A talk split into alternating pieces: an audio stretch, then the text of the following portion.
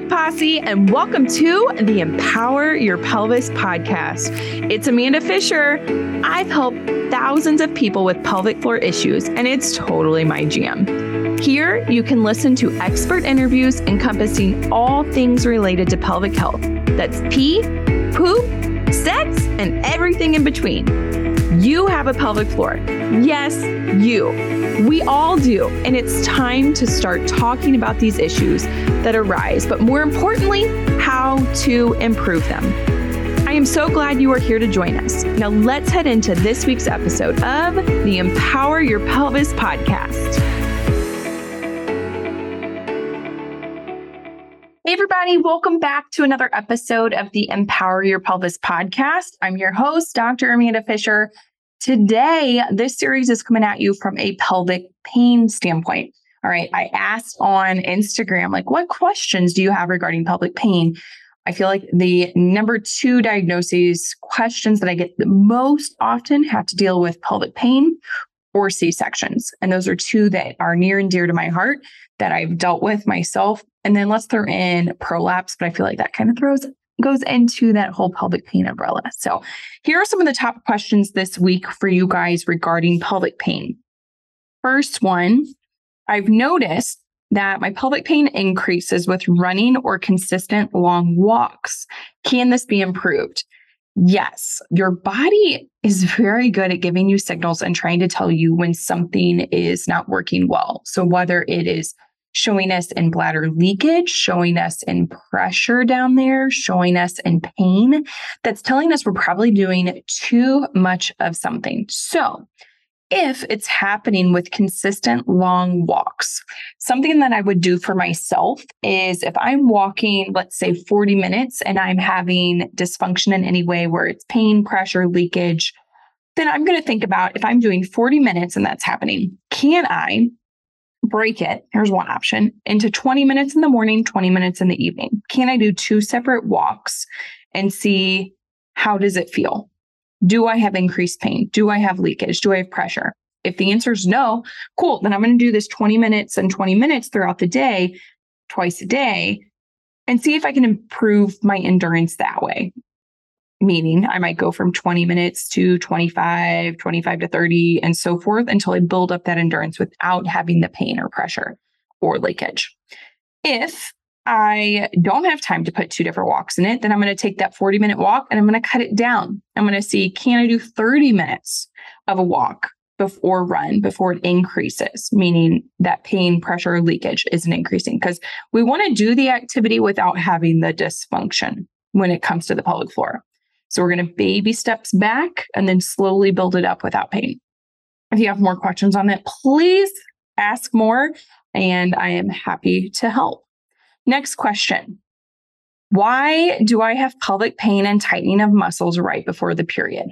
Well, your muscles respond to organs. So if your organs are going through, let's say, like the uterus is shedding its liner, your muscles want to contract and tighten to help out with that, to protect. So what I like to do for patients, what I like to do for myself is I like to do a stretching mobility routine, like the couple days before my cycle starts. Now, hopefully, you know when your cycle is going to start. That is something you should be keeping track of. Everyone should know roughly like how many days their cycle is when they're about to begin, because your period.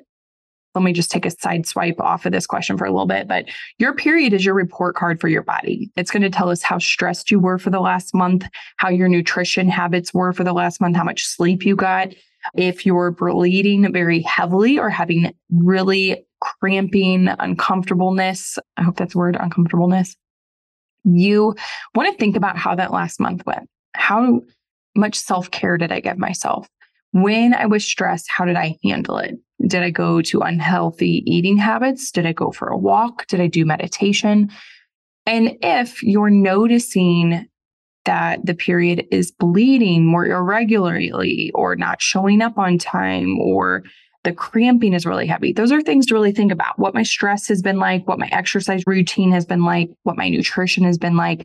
How was my mobility? Have I worked on lengthening and strengthening the tissue? So, you definitely want to add in the mobility a couple days ahead of time. So, if you know that your body's going to be cramping and not feeling well three days before your day one, then add that in. Start doing some yoga in the evenings or in the mornings before you start your period to help decrease that dysfunction and pain and make you feel better.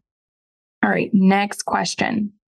Sex has been painful since my C section 18 months ago. Feels like burning and tearing. Whew, sister, just had a patient in here for this. Yeah, this happens a lot. So often we think we've had a C section. And since we didn't do a vaginal birth, that we're kind of in the clear and everything's good and hunky dory. But yeah, this happens. It's very common after a C section. So the nerves were cut during a C section. So we've got nerves that we're dealing with, as well as pelvic floor muscles that can become more tight and tense. And we've got to work on mobility down there. So making sure we're on a regular mobility program of lengthening out pelvic floor, breathing into the ribs. Let those ribs expand like an umbrella opening up, blowing out. Those ribs come back down like an umbrella, umbrella closing. So breathing is very important. I like to call it the light switch to the core, kind of helps turn everything on, get things moving and functioning better. But then also thinking about like cat cow, child's pose, deep squat, doing stretching routines. And then when it comes to burning and tearing, are you doing any vaginal stretching, vaginal work prior, prepping the tissue prior to intercourse? Okay. So this might be use of an intimate rose wand. We have links on our website under products we recommend. I also have a promo code there that can save you $5 off of that. But the wand is something I use personally after having three C-sections, but then I have patients that are using this as well to help lengthen the tissue.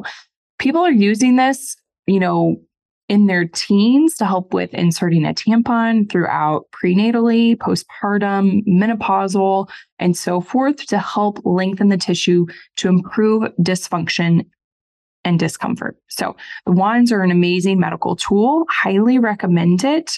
So yeah, use one, get one. They're amazing. We have, I think it's in our pelvic pain program shoot, I'm blanking, sparking up at the bedroom, empowered in the bedroom. That's what it is.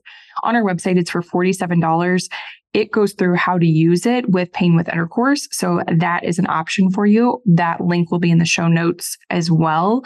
But 47 bucks right now. And it's a video series for four weeks. Uh, it's in my opinion, a great deal because when we go live with patient or with clients, it was around a hundred bucks. So that is definitely something to check out we'll go ahead and call that a day. So thanks for joining in for pelvic pain questions today. This is a question box gets up every Wednesday for Wellness Wednesday questions. So these are definitely ones you want to check out and put them in there if you want them answered.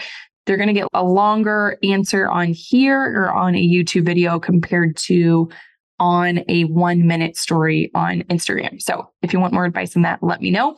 Have a great day, everybody. Thank you for chiming in to the Empower Your Pelvis podcast. I'm your host, Dr. Amanda Fisher, founder of Empower Your Pelvis. And let me know if you have any questions. Again, check out that course 47 bucks for Empowered in the Bedroom, people dealing with pain with intercourse. That course is for you.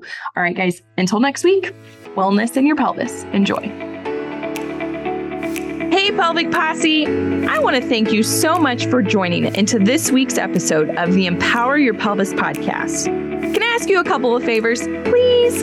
Number one, can you like and subscribe to this podcast so that you can continue to empower your pelvis forever so that you will never miss out? Number two, can you leave us a rating and a review telling them how amazing we are and everything that you have learned about your pelvic health? And then number three, if you haven't seen the video version of this podcast, you can go over to youtube.com forward slash C forward slash empower your pelvis for all your visual learners out there. We have all types of great visuals in there for you to not only listen to, but to also watch.